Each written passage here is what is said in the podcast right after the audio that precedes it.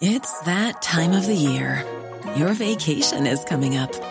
You can already hear the beach waves, feel the warm breeze, relax, and think about work. You really, really want it all to work out while you're away. Monday.com gives you and the team that peace of mind. When all work is on one platform and everyone's in sync, things just flow. Wherever you are, tap the banner to go to Monday.com.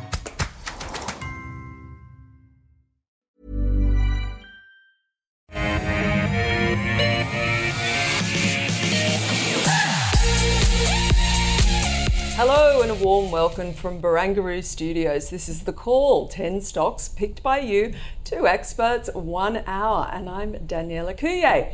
So our two experts on today's show here for the full hour, which I'm glad to hear. Joining me in the studio is Luke Winchester from Merewether Capital. Luke, great to have you in here. And Claude Walker from A Rich Life. Claude, hello. Hi, great to be here. Okay, let's have a look in terms of the first five stocks picked by you. And we have a Catapult, Alcidion, LaserBond, Silk Logistics, and Rectifier Technologies. And we just got a slight problem there. We might have to redo that one. Now, in terms of a stock of the day, it is WiseTech Global, and they have held their AGM today. And it's the latest tech company to join the conga line of cost-out programs, which is expected to deliver a net $15 million in savings in full year 24. WiseTech expects margins to return to above 50% in full year 26 and has reconfirmed its full year 24 guidance. And as we can see, the market has decided to turn, I suppose, the thumbs down a little bit to that one. So Luke, tell me, what do you think of WiseTech? It's a brilliant business. You know, you can't doubt that. It has been for quite a long time.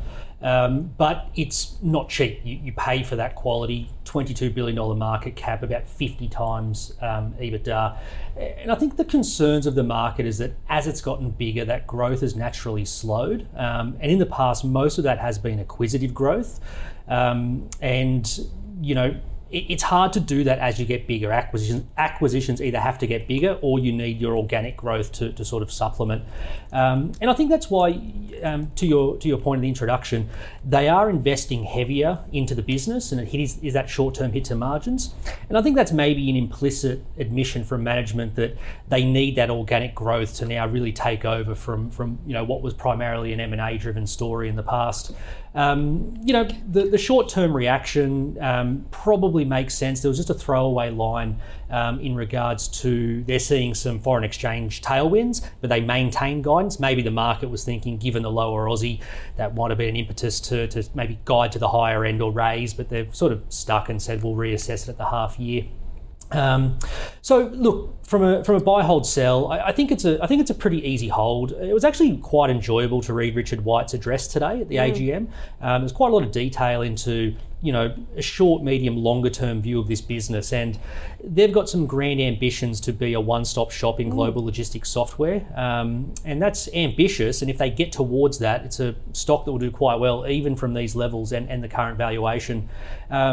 Manage some short-term headwinds, as you said, cost-out program, maybe some weakness in margins, but given the founder-led mentality and that long-term ambition he's got, I think you continue to hold this stock, and maybe it's one that if you've got that longer-term focus, you pick up on dips and things like that in weak markets. I thought it was really interesting the fact that they've expanded into Mexico, because currently the US has more trade with Mexico than China. It's actually surpassed China. So, you know, growing a company just doesn't happen overnight, and I think sometimes, I don't know how you feel, but markets get very, very short-term sometimes. For sure. The market wants its hand held and be told, you know, everything's going up in a smooth straight line, and in business it just doesn't happen. And I've always appreciated CEOs, and you see it with founder CEOs who have that long-term mentality that they just tell you what the plan is and what they're going to do, and sort of let the market, you know, do what it does. And so that's why, as I said, I found that CEO address quite enjoyable to read. Richard's definitely got that sort of longer term focus, and so for the right shareholders willing to stomach some short term volatility, I think there's still a nice long term story here with WiseTech. Fantastic. Claude, what do you think about WiseTech? Well, I love high beta growth mode darling as much as you, Danny, but I actually have a different take on WiseTech from Luke, because I see it as being a pretty good business, a bit more of a roll-up than some of the other, I guess, growth mode darlings you might want to think of as a group, and they often trade together. It's sort of similar flows. It's like that growth portion of the super industry has its favorite growth stocks. You could say other ones nowadays, you know, might include Ordinate, Pro Medicus, Altium, Zero, Meta Group. That it goes on and on. Of that group, I think that WiseTech is not such a good quality business because its growth has been less organic compared to actually most of those stocks I named. It's organic growth, and organic growth is generally more of a sign of a competitive advantage than just a roll-up strategy. So I don't actually see it as really fitting happily into that group, but the market does. And in fact, everything you guys were just like Luke, you were saying sort of shows that is generally how people think of it. And at the risk of being wrong and a little bit contrarian, I actually don't think it's such a good business as everybody thinks. And as a result of that, I would actually say sell, and I don't hold it myself. Okay, well, we love a good contrarian thought because that's what makes a market, Claude, so thank you. Okay, let's get right into it, and our first stock of the day has been picked by Michael, and it is a Catapult, ticker code CAT. So Luke, what do you think? Tech hardware business, 280 million odd market cap. Is this one that you like?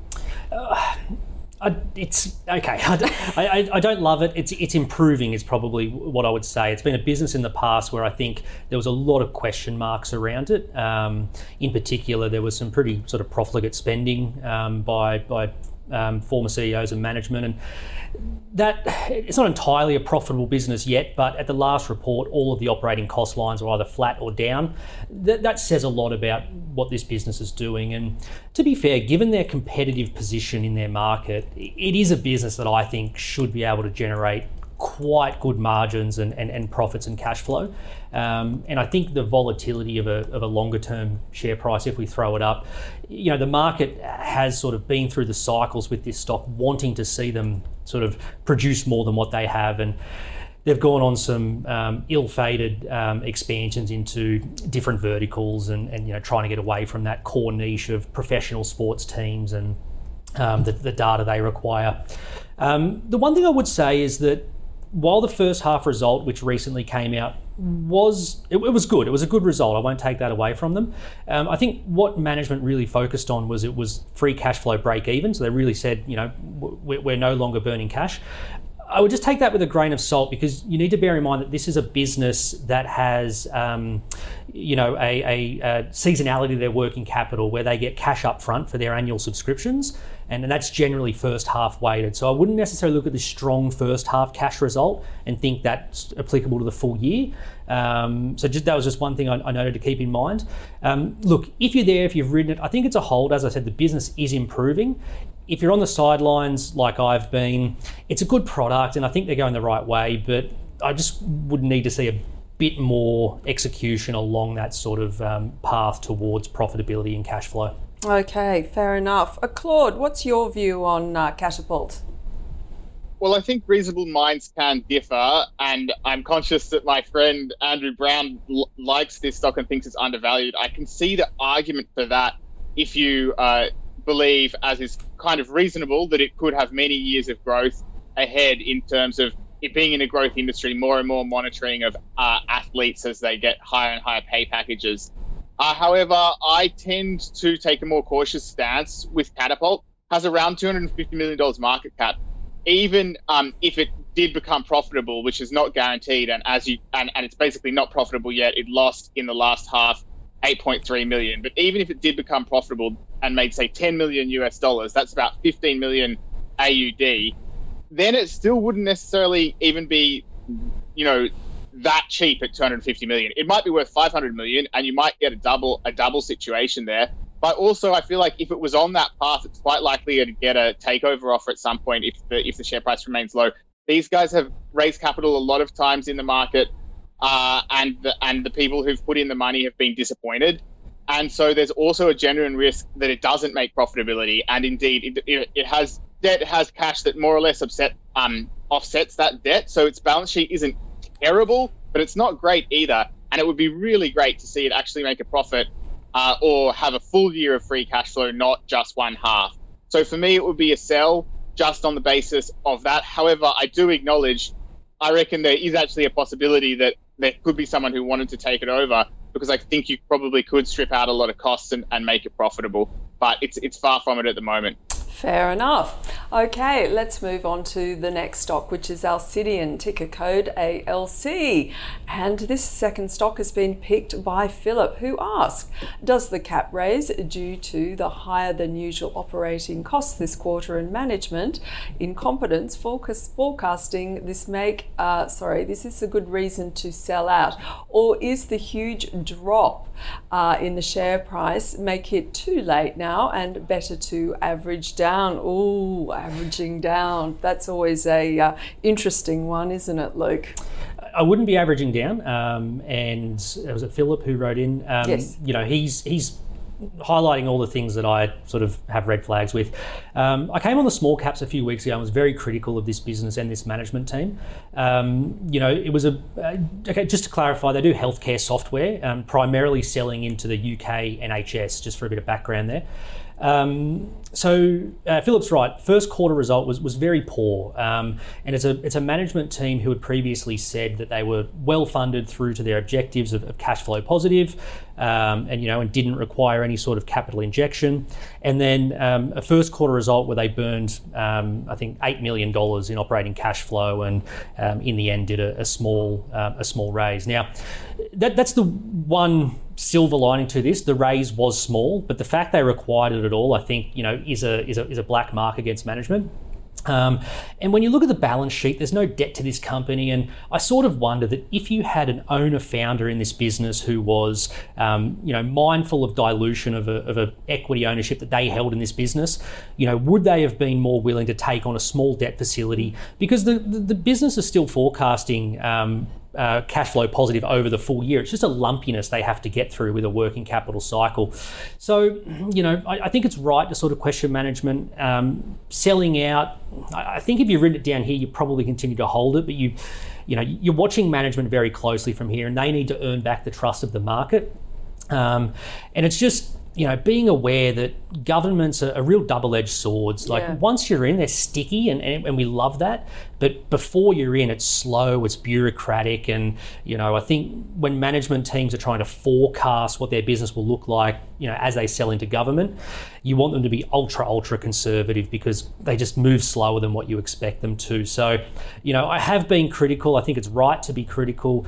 The share price fall is sort of the only saving grace here to say, you maybe continue to hold it. I wouldn't be averaging into it though until you see some actual fundamental execution. Okay, fair enough. Claude, do you have differing views on this one? Not at all. That Luke's answer causes me pain for two reasons. First of all, because it's almost as if he just read out my notes and now I've got nothing to say. And the second reason is because I actually am in this situation. So I bought shares believing in management's forecast originally for cash flow positive and EBITDA positive in FY 2023. That did not come about. They're saying that will be the case for FY 2024. At the same time, they're raising capital.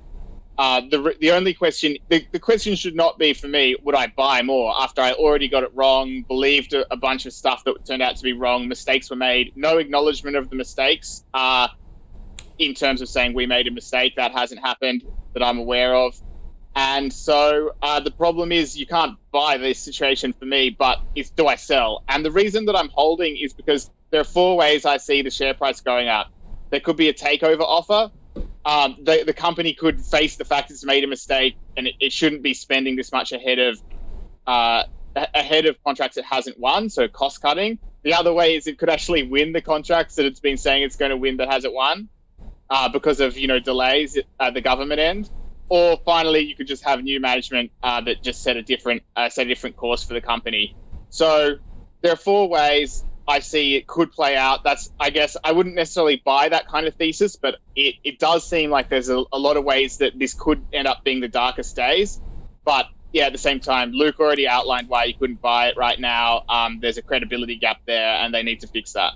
Okay, so you're happy to sort of say hold at this stage, are you, on this one? Yeah, I want to see some of these ways play out. The ideal thing would be that they win the contracts and then actually all is forgiven kind of thing. So that could happen. It'd be a pretty big sentiment change if it does, but yeah, they don't seem that on track. So like, it's hard to say it's on track. It was supposed to be already, you know, when I bought shares, it was supposed to have already happened. FY 2023, EBITDA positive, didn't happen. So now you're just waiting. Do you believe them the next time? Who knows? Okay, fair enough. Now, the third stock picked is LaserBond, and the ticker code is LBL, and this has been picked by Will. And I must admit, I wasn't across this one. It looks like a market cap of around $95 million and a mining services contractor. Luke? I own this one, Merewether Capital. So, ooh, yeah, small little micro cap. But it's a good, genuine little business, family run. They have some in-house IP they've developed over many, many years in surface engineering. So that is, you know, taking heavy machinery and they'll apply a laser coating of a metallic powder, primarily tungsten's in that powder, and it increases the wear life of heavy machinery. So you're correct, mining services, construction, heavy industry, these are their main customers. So it brings cyclicality into the business, but those sectors, you know, still have tailwinds behind them and a forecast too, and certainly the commentary out of LaserBond supports that. I didn't make it down to the AGM, but spoke to people who did, and they said management were very enthusiastic about that core business performing well. And they are still very excited about expanding this business geographically. So they're targeting Western Australia, which feels like a very natural fit, giving the mining customers over there. And also they've organically expanded over to the US, primarily by shipping their products over there. But the success of that's been quite strong, and they're sort of flagging that a few of their key customers in the US steel mills are sort of dragging them over, and they may set up a workshop in the US as well. So there's risk to that, obviously, but it's a management team who have proven they can acquire, organically expand. So you sort of back them to do that. On my numbers, probably trades around 15, 16 times this year's earnings. So I think that's a fair price for the business. They've got some pretty ambitious revenue targets in the market for 60 million FY25 revenue. Last year was 39 million. So, you know, if they get close to that, I think you're paying a pretty fair price for the growth. And, you know, given this business is heavily focused on margins and seeing that incremental revenue fall down to the bottom line, that valuation would come down quite sharply too if they would hit those targets. So one I own, happy with. It's just, you know, backing a family managed business to keep executing the way they are. And they've got plenty of avenues to continue to do that. So even at these levels on this valuation, it's probably a buy. Okay, that. Cool. Yeah. When you talk about, which is the main end market? Are we talking about steelmaking equipment? Or are we talking about big Caterpillar machines or? So, yeah, so a bit of both. So their two main segments is what they call services, which is where their customers will send them machinery to their workshops in Adelaide and Western Sydney. And they will actually coat their machinery and send it back to the customer, and that's so where different parts and things. Drills, diggers, things like that. But where they a few years ago started to expand into is what they call OEM products, which is making the products for themselves and then selling them. And they sort of identified a few industries they could look at, but one that's really taken off is steel mill rolls, and primarily in the US. So that is, you know, literally the rollers that the molten hot steel goes over the top of. And, you know, speaking to the CEO a few months ago, their products are about a 15 to 20 times increase on non-LaserBond coded competitors. So they sell for about 3 times as much. So you've got to convince your customers to take that upfront CapEx. That the quality is worth it. But as they've sort of proven that quality and that wear life, as I said, that uptake's been quite strong, and they're sort of being dragged by their customers to say, we're sick of you shipping them over from Australia, you know, can you set up over here in the US? So, you know, good problem to have. Yeah, absolutely, really interesting. So Claude, something that might take your fancy? Absolutely, yes. I own shares in this as well. I just try and build on what Luke said. For example, to give you some perspective, is Luke and I followed this for years. I've just looked at my records. I first bought it in 2018 at 16.5 cents. I have bought and sold it in the interim period, but I own it now. I consider it a buy now. The one thing that we probably didn't touch on is that they have this division, the technology division, which has been a zero for the last couple of years because it's just one-off random luck. They sell their technology. It's pretty much mostly margin or a lot of very high margin, and they even get a tiny bit of trailing margin from that, or at least they try to. So that business hasn't been firing the last few years because it's extremely slow cycles, takes them a long time to deliver. But they remain confident of finally getting some technology revenue in FY 2024.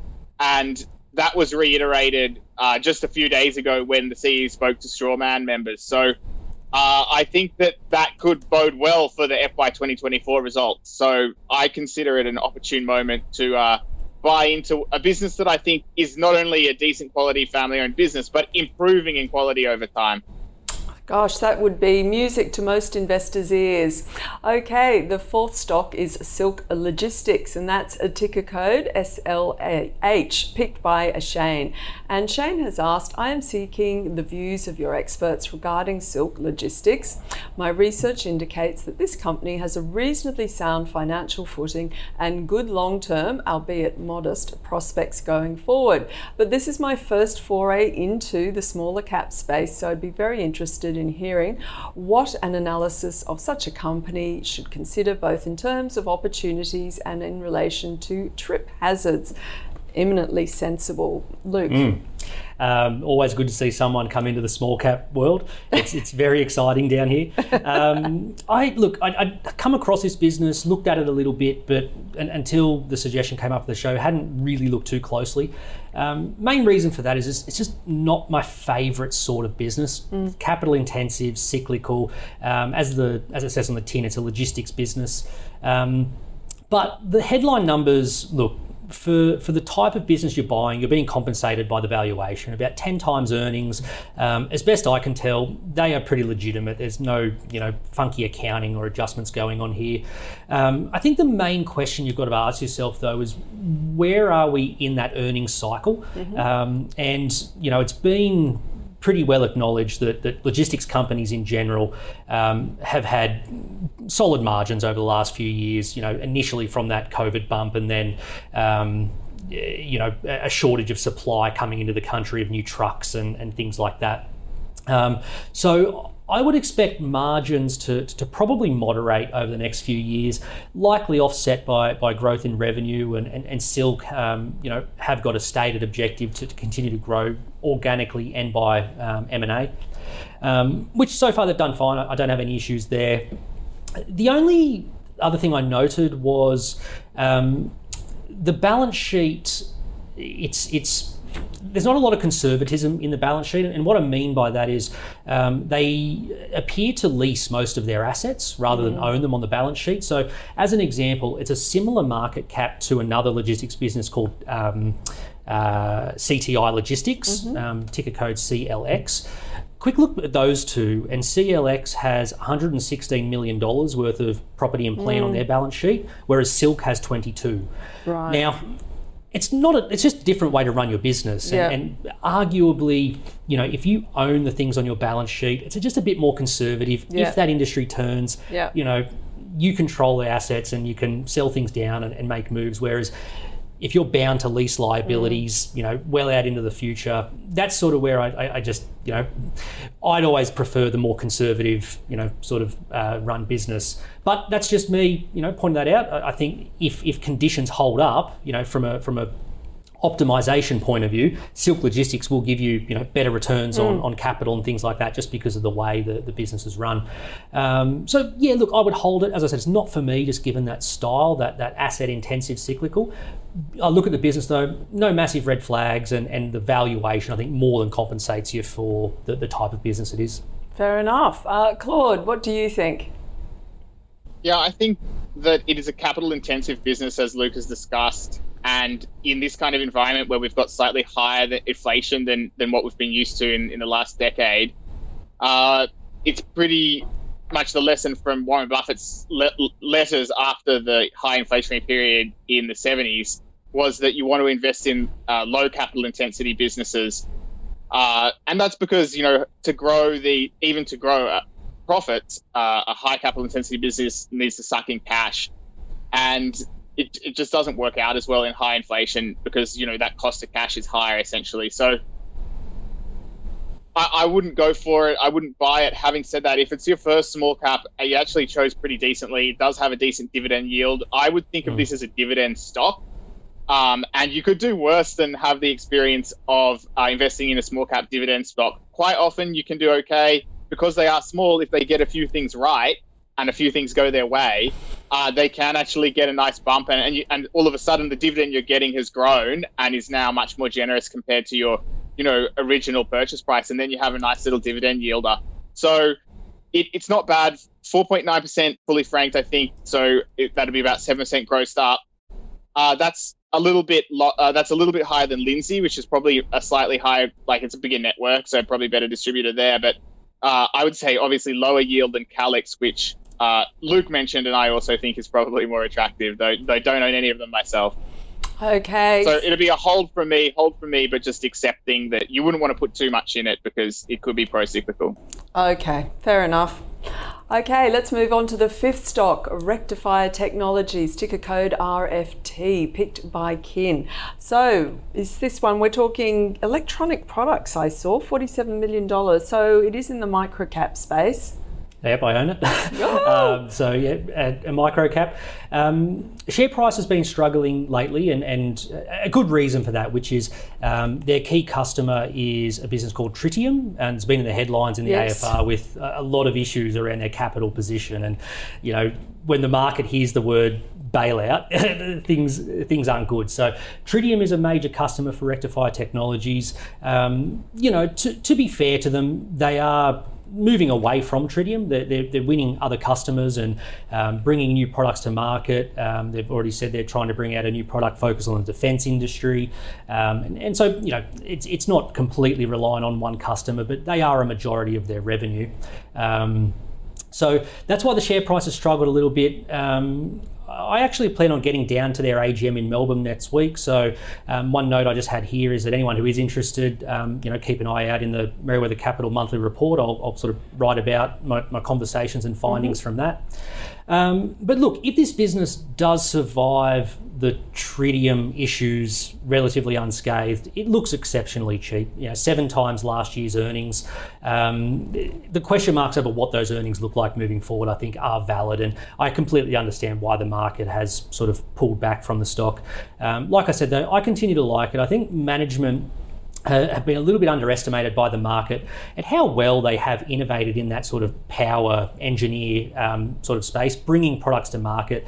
You know, they only started focusing on EVs back in 2016 and have won some, you know, real serious clients and have a good standing now in that industry. So I continue to back a good management team. As I said, I want to get down there next week and, you know, have a good chat and see what's going on. So one that I still like. And look, for the program, I would say speculative buy with a big emphasis on that speculative, because there is a non-zero chance that a key customer does go under, and that creates a real earnings gap that these guys have to fill. Now, they have the ability to do it, but you've got to go and do it. So I can stomach that sort of risk, you know, as being a micro cap investor, but obviously knowing not everyone can. Yeah, fair enough. And maybe even wait till the AGM, or maybe not buy a full position. Exactly. Yeah. That's right. You can manage risk in a lot of ways. Yeah. Position sizing, or just, you know, sitting on the sidelines and waiting for those key points that you're looking for. But I think it is one, like, if you are a micro cap investor, this is one worth keeping on your watch list. I think they're doing some really interesting things, not just in EVs, but in that broader electrification theme, which, you know, that's a multi-decade sort of theme, which, you know, fingers crossed these guys can be playing in. Fair enough. Well, Claude, what do you think? I think that this is exactly why microcap fund managers earn their fees. You know, I just literally rectify as an example of the kind of microcap that I even just don't really have the stomach for. When I was a baby investor, I bought shares in this at, I looked at my share site, 0.004, so a fourth of a cent. And I tried to call up and talk to someone about the company and ask them questions, just like hit absolute brick walls, couldn't hear anything, freaked out, and sort of tried to sell my shares. It has come such a long way since then. So that's why I give a lot of credence to Luke's point about people have underestimated management, you know, I certainly did, because they wouldn't talk to me. I was like, oh, this seems scary. So overall, very hard to call when I wouldn't generally not. My instinct is not to buy something where they're going to potentially lose a lot of volume from their biggest customer. So just the general rule of thumb would probably keep me out of it right now. I think, you know, if you're in there, I would expect you're in there because you believe that this is a decent way to play what is ultimately a tailwind, which is still there, which is the electrification of things. So Tritium is EV chargers, right? So that was a big growth thing for them, but it could, you know, it could be multiple type parts of the electrification process. You know, I'm sure different, you know, solar panel systems and chargers and all sorts of innovations that we're already having and we're going to have in the years to come. These guys are going to have a market that they can try and serve there with their IP and their experience. So from a long-term point of view, I would say this bad news about Tritium may not invalidate the thesis, in which case I think you'd be fine to hold. So I'd call it a hold. Okay, fair enough. Now let's sum up, and the stock of the day was WiseTech Global, and we had two very differing points of view on that one. So Luke basically saying that he likes it, he would possibly buy it on weakness, but at the moment it is a hold, just pointing out the pressure on margins, the fact that they are adding new acquisitions to grow the business is putting some pressure at the moment there on the share price, but it does have some Forex tailwinds, and the market might have been looking for more of an earnings upgrade today. Claude, conversely, he has a sell on it and feels that although this stock tends to go into the technology basket, he feels it's much more of a roll-up story and is not as bullish on it. Okay, now let's summarize the first five stocks that we have gone through. Looking at Catapult. So basically here we have a company where Luke has a hold on it. It's a good product, but we're basically looking for more execution here, really looking for, I suppose, management to start to put some runs on the board, and just making the point that the earnings are very, very seasonal. When it comes to Claude, he was just saying that it's not profitable yet, not a great balance sheet, so he has a sell on the stock. Alcidion, so we have a hold from both of our guests here, and really not upbeat, really too much at all, to put it mildly. Both very, very cautious about the stock. Looking at winning those contracts into the UK is going to be very, very important for them, and yet they've yet to get those runs on the board, and obviously it has disappointed some shareholders. Looking at LaserBond, and that is a case in point where we have two buys. Both of our guests really, really like it. Both of our guests own shares, and you are looking at not only it is a cyclical business, but nevertheless it is a quality product, and just interesting to see that the US customers are asking them to move over there. So a buy there from both Luke and Claude. Silk Logistics, we have a hold from both Luke and Claude on that one. Just making, I thought your point, Luke, was really interesting about the fact that they're leasing equipment there. So in terms of whether or not it's more conservatively run or not, another company, by way of example, would own their equipment, which may strengthen the balance sheet. But however, it's not expensive, it's relatively cheap, and possibly one that you might put or flag to possibly look at. And then Rectifier. So here we have a speculative buy from Luke, and very exposed to the tailwinds from electrification, but Tritium is causing some concerns at the moment as their larger customer. And just Claude, far too, he doesn't have a stomach for a micro cap of this size, had owned it previously, feels that it's possibly a hold. It does have those tailwinds, which is good. Now, The Call is tracking our own high conviction fund, which is picked by our investment committee, and the latest episode of the committee meeting is live for you to watch at osbiz.com. So let's check in with the portfolio update. Going into November, 1% was trimmed from MA Financial and added to Challenger. And let's see see how the portfolio is performing. So far, our fund is 9.69% on a cumulative return basis since inception on March 1st, 2022. So keep sending in your requests, and the call switched on to see which stocks our committee will be looking at next. Okay, let's crack on with the second 5 stocks of the day. And we have ResMed, Australian Financial Group, Atlas Pearls, Aurora, I think I've got that right, Biosurgery, and Janison Education. So, Claude, let's start with you for this back 5 stocks of the call today. ResMed, what's your thoughts? We have talked about it a lot this year, but nevertheless, it's still a very interesting story. Yeah, I'll keep it brief then, because I'm sure you've heard all different sides of the debate. I definitely fall on the it's a buy side of the debate. Basically, I do think it's a good quality business overall. It does still have a great market position. There's recurring elements to its business once people buy the initial machine, and there is a lot of untapped demand for sleep apnea treatment. That goes beyond, people, they just haven't got treatment and they need it or can benefit from it. It's not a matter of, suddenly people are going to take Ozempic, everyone's going to be skinny again, and sleep apnea will go away. There are multiple reasons why I don't think obesity will go away as much as some people think because of these new drugs. And so I would be in the camp where I see Nowish as potentially a buying opportunity.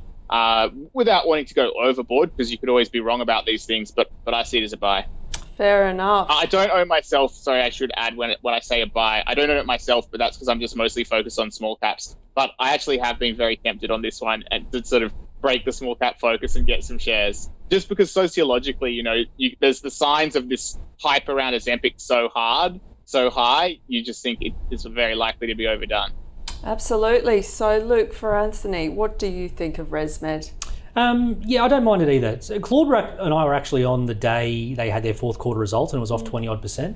And back then I sort of said it actually felt quite rational. The valuation was, upwards of high 30s, close to 40 times earnings. And it was a decent earnings miss. And then the Ozempic stuff took over and just, this narrative hit the market. And I wrote about that in my last monthly report. I would actually agree with Claude and say put Ozempic to the side. I think the actual impacts to a lot of these businesses will be quite minimal. And even if they are larger, I think they'll be many, many years into the future. What I would focus on if you're there today or you've got ResMed, really close on your watch list is they are still having a lot of issues with their gross margins. And for some time, I actually went back and had a look when I was on the train. The last probably 3 or 4 quarters, there's been commentary from the CEO that gross margin will start to improve, and it just hasn't happened. And I think it's worthwhile investors, really, and they are, to be fair, like the share price reflects that, but really starting to ask questions and think about, well, what are these structural drivers of this lower gross margin? Because you could be forgiven for a while there, chip shortages, logistics. Yep. There was a lot of headwinds and lots of stuff going on, but by and large, most companies that are exposed to those issues, Ordinate's already come out and said they see the chip shortages as behind them, which even a couple of small micro caps I own have said the same. Almost everyone's saying logistics costs have normalized and it's not too bad getting things around the globe anymore. So that's my main issue. And I think if you've got a good answer as to what's going on with the gross margin, that can get back up to that sort of, because right now I think it was 54.5 at the first quarter result.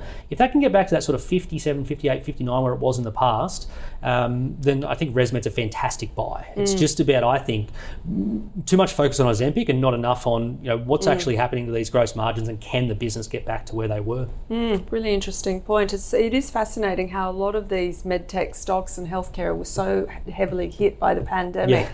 If we went back in the time machine, I'm pretty sure most people wouldn't necessarily have picked that. And of course, it's been quite universal. Okay, so would you have a hold on? I would say hold. But on that spectrum, closer to a buy than a sell, I think. You look at the valuation today in that sort of mid-20s. Yeah. And as I said, there's potentially earnings tailwinds over the next few years if those margins normalise. You could be getting a very good price for ResMed in a couple of years, but we have seen those businesses that have been market darlings just continue to slide and slide as those fundamentals, you know, deteriorate. So I wouldn't necessarily just assume everything's rosy and comes back, but if you do the work and get comfort, it could be very interesting. The quality crown just tipped off the head a little bit. Yeah, well, I mean, you know, Appen is the number one example. No, that's more a car crash. Okay, the seventh stock is Australian Finance Group, ticker code AFG, picked by Mitch. And Mitch has asked, is this the right time in the cycle to buy this business? Claude, what do you think?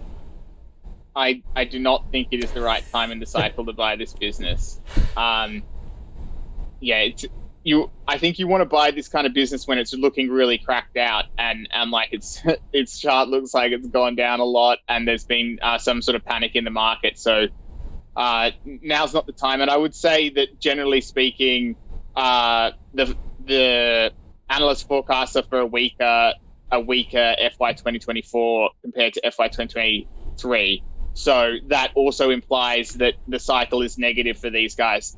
The risk, of course, is, you know, I'm trying to think about what the market is saying here or the market thinks, but the risk in terms of this cycle is that you have a situation where the forecasts are for down a little bit and then back up. But what if the back up doesn't happen as fast as the market thinks? That's the risk there. So I say probably you want to wait for that, for a bit of a bull market before looking at it.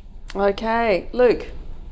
So there's a saying, I don't know who made it up, but Andrew Page likes to say this, Claude and I, mutual friend, there's no bonus points for complexity in investing. So just because something's complex, you know, you don't make extra money, you know, digging into the bottom of it. And I just couldn't help but think of that when I was looking at Australian Finance Group. Like, you're managing inherently a very complex financial business. It used to be very clean. It used to be a mortgage broker, which is a very clean business to analyse. They just, you know, they receive a commission, ongoing trail, beautiful. Last couple of years, these guys have gotten into the securitization of their own lending, and it's really made the accounts complex. You're relying very heavily on management to present those accounts in the right way, because there's a lot of assumptions and adjustments that can be made to that. So you've got a complex business as it is within a tough interest rate environment, which we've seen from every non-bank lender saying the same things. Like their funding costs have gone through the roof and haven't been able to pass that on as quick to their or have their front book sort of overtake the back book. And then, as Claude points out, you've got the housing exposure as well. And what does that mean, you know, with a housing cycle and plenty of pundits forecasting some weakness there. So I throw that all together and say, look, there's just easier ways to make money in the market, even if, you know, this is potentially beaten down and looks cheap. My only issue with that, like I did look a bit deeper, it doesn't even look that cheap. You know, 10 times earnings, and it wasn't even like I could look at 10 times earnings and say, you know, there's things I can point to where that's going to recover and there's growth there. It looked like just 10 times earnings with earnings going backwards and question marks of, well, why, when are they going to turn around? So are they securitising the loans? Yeah. Right, so kind of like mortgage-backed securities. Yes. As best I could tell, like I said, it's not a business I know well, but my look at the accounts, yes. And what sort of worried me was that core mortgage broking segment went backwards quite strong. Now, maybe that's a shift, you know what I mean? Like, you're shifting from outsourcing to other lenders through your broking to internalising it. That probably explains that a little bit. But as I said, too much going on, and just that the first thing that came to mind is there's no bonus points for complexity in this game. So would an avoid be too strong? I think that's right. I'd avoid this. You know, I didn't look at the yield, but it wouldn't surprise me if the yield's roughly in line with the big four banks. Yeah, it is. It's about 5.5%. Yeah, 60%. So you're taking on a lot of extra risk. Just buy a bank if you want that. If you need it, just buy the banks. Yeah. Claude, an avoid for you as well? Oh yeah, definitely avoid. This is the only way I would think of it as a trade, when you're trading a really smashed out name as a recovery in a dark time. Otherwise, this is definitely the second tier lending kind of businesses. You're hard pressed to find small caps in any kind of lending space that have done well in the ASX in the last 10 years. There's so many more losers than winners. It's like picking the sandpit with scorpions in it. I love it. Okay, let's move on. Atlas Pearls, ticker code ATP, is the 8th stock picked by Jeffrey. And Jeffrey says it trades on 2.5 times NPAT for full year 23. I know it is a cyclical, high-risk business and perhaps has some sovereign risk, but surely it is cheap based on the financial results. And given they have no debt, oh dear, is this a value trap, Claude? This is one I followed many years ago. If you look at the, thanks for that question, by the way, you're obviously grappling with the key issues here, but if you look at it 10 years ago, there was a share price spike sort of almost 10 years ago when they had some good results. And what I would say is, this is one of those rare situations where I would say, do not look at the PE ratio of this stock when you're thinking about the value, rather look about dividends, which, well, there's nothing much there, or look at the NTA of the business. And you may need to make adjustments to the NTA because sometimes things on the balance sheet are either exaggerated or minimized and the real value is higher or lower. So it's worth going over the balance sheet. But I'd think of this business in terms of NTA and in terms of probably wanting to buy it at a discount to NTA. Now, just glancing at, I think Morningstar, it's at about book value at the moment. So I would say I'm not seeing value there. And then you've got to just this reminder, for example, of the very up and down nature of their business. So it can be affected by all kinds of things in terms of looking after these oysters that have the pearls in them. And indeed, tragically, they've even reported a few days ago that an employee died when entering the water, presumably to get pearls or check on them or something. So that just shows the difficult and strange nature of the business that makes it hard to predict, and therefore, yeah, probably I'd be looking at this for a difficult one. And I personally don't plan to buy this stock probably no matter what. But if I was, I'd be looking at a discount to NTA. Okay, so again, it's kind of an avoid for you. Is that correct, Claude? Yeah. So if I own shares now, I'd probably be selling them. Okay, fair enough. Yes, risky business. Might be better just to buy the pearl necklace rather than actually buying the stock. What do you think, Luke? Well, pearls are in, Danny. I'm not the most fashionable person. I haven't worn my pearls lately. I sort of, they sit in the safe. I saw Kim Kardashian wore a pearl dress to the Met Gala, so I think that might be a push too far for Ausbiz. This is a really interesting little business. Claude and I have had this one come up before, and we'll probably say the same things as we did last time, which is it's exceptionally cheap on that net profit metric. And again, there's no funny accounting to it. Like these guys, they've got an Indonesian-based operations, I was going to say manufacturing, but producing South Sea pearls. It's definitely a cyclical business. It's tied to those fashion trends, and also supply comes online. Right now, they're getting good prices on a per pearl basis, but that can quickly change if supply does move in from different parts of the world. But again, I can't really fault management here. Like, clean balance sheet, 8 million cash in the bank. The viewer obviously knows this business and knows the risks. Indonesian based, you're taking sovereign risks. As Claude pointed out, they had a death there the other week, which, operationally may not change too much, but it's worth noting that. It's highly, highly illiquid. So if you're there and you understand the business and the risks, you've probably worked hard to get a position. I wouldn't be rushing to get rid of that right now. I agree with Claude though. If you're on the outside looking in, if you're a small investor who is willing to take some risk on micro caps, and you can get a meaningful position in a, for lack of a better word, lobster pot like this, this is interesting. And I would probably think about it the way Claude did, which is, don't look backwards at earnings. You sort of have to, what's the dividend look like? What's the commentary from management? What are the industry conditions? Which can be tough to find out, but you can do a bit of work. I can't help but feel though, if we have a really hot summer, that whole pearl farm could be wiped out with water. So they face the same issues which salmon producers and everyone else has, which is you get diseases and crop wipeouts and things like that. So there's tons of risks to the business, but again, when you pay 3-point-something times earnings, a lot of that's factored into the price, and I grant that. So hold from me, particularly for this viewer who obviously knows the business, and if you've got a position, well done, because it's very illiquid. But on the sidelines, again, for those people who are super specky micro caps, this is interesting. Chuck it on your watch list. You never know. A bit of volume might pop up one day, and you might be able to get a little position in a half-decent business.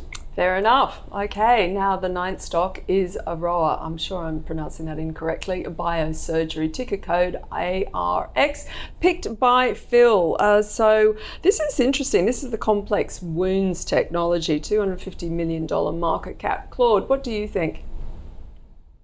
Look, I think that this is going to be an interesting business to invest in, I hope probably at some point. At the moment, it does fall into that category of, I guess, earlier stage businesses that aren't yet sustainable and profit-making. Now, unlike, say, a Catapult or Alcidion, its most recent quarterly did seem pretty... Actually, no, sorry, Catapult did have a pretty strong half, but unlike Alcidion, its most recent quarterly was like an improvement, so it's going in the right direction financially, but at the same time, I guess the reality is my rule of thumb at this point is the only stock that I, have been holding that didn't make it to free cash flow positive has been a disaster. And so I would not be at this point in the market buying into companies that are yet to make that leap, basically. But what makes this one interesting is it does have $34 million in cash, more or less, and it is heading in the right direction.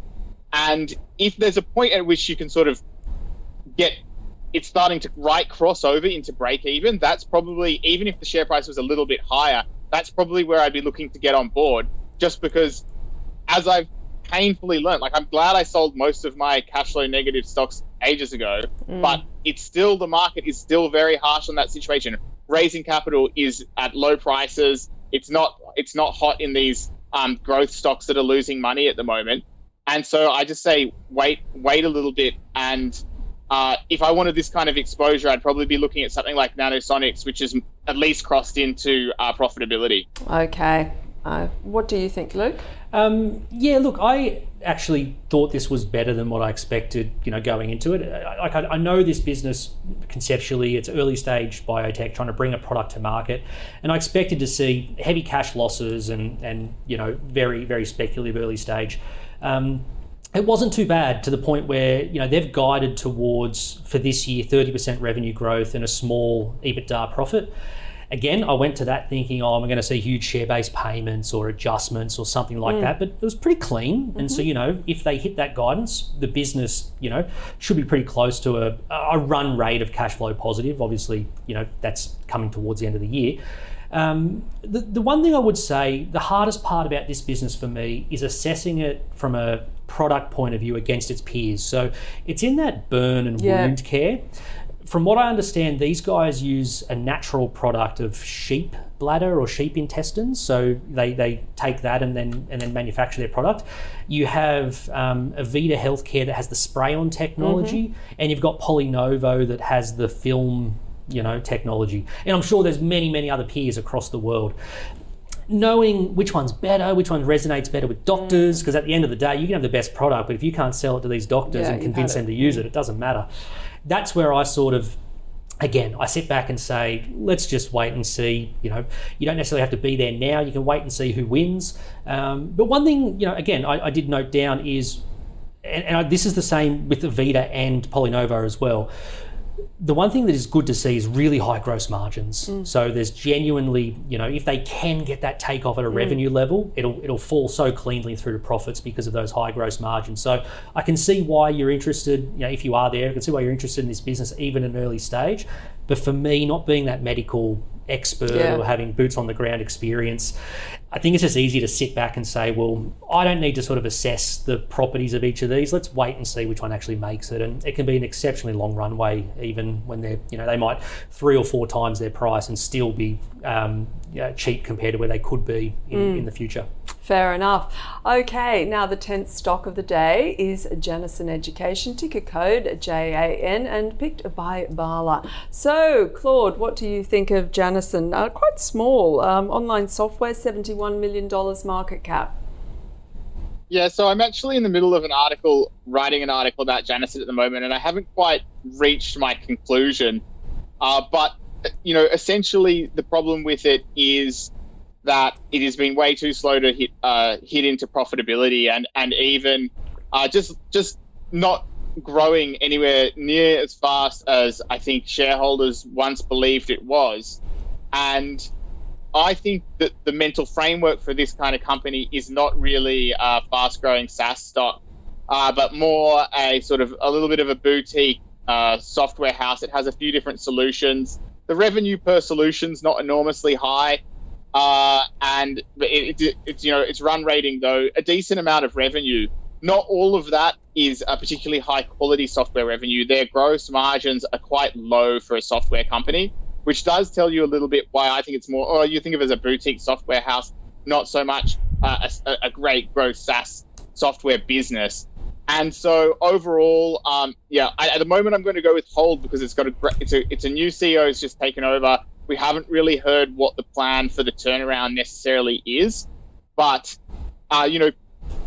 there's a few ways they could get value, but on valuation, I don't really see it at the moment. So I couldn't call it a buy, and I'm still working on really what is the way that they could make value, because I think in the short term, really the best chance is a takeover.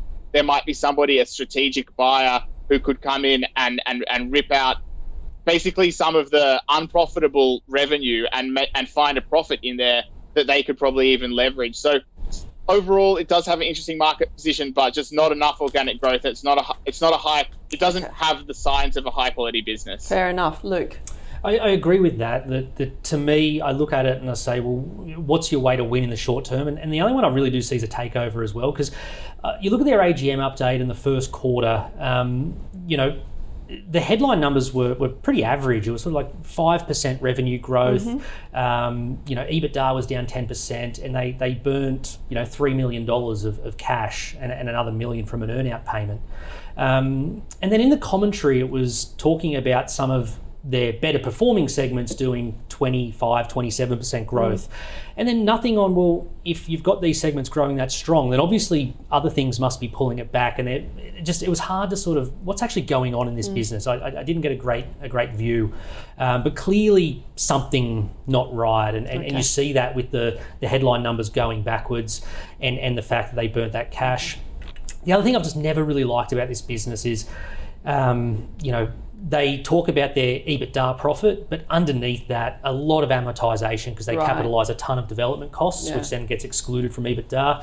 So it's one where if you're there, I probably agree with Claude, and there's more to sort of figure out what's going on, and there could be a nice product underneath it all. So I would hold it if you're there, but if you're on the sidelines, there just wasn't much to get excited about here, and I think you've really got to get your head around what is the strategic path moving forward. And as Claude pointed out, new CEO, so we could get a real answer to that soon. So worthwhile watching. I might add, if it did come up on the new strategy announcement, that I might even be looking to sell into that. I just think, everyone's just waiting, what's the plan now? Mm-hmm. But I lean towards sell, but let's see what the plan is. Yeah. Okay. Fair enough. Okay, let's wrap up because we've got 1 minute to go. So ResMed, a buy from both of our guests today, just worth making the point about gross margins that Luke made, trying to get his head around where they are going, but nevertheless, a buy. AFG, Australian Finance Group, an avoid from both of our guests, really far too complex and it's not the right time. Atlas Pearls, well, Claude has a sell on that one, and Luke sort of has, if you're there, you can hold it, but it is a risky stock, and it's just interesting because Claude says look at it as from an NTA point of view rather than an earnings view, and Luke just says a lot of the risk is discounted at this point in time. Aroa Biosurgery, pretty much a wait and see from both of our guests on that one. Felt that it was hard to assess compared to other stocks such as Avita or Polynovo whether or not this product is any better.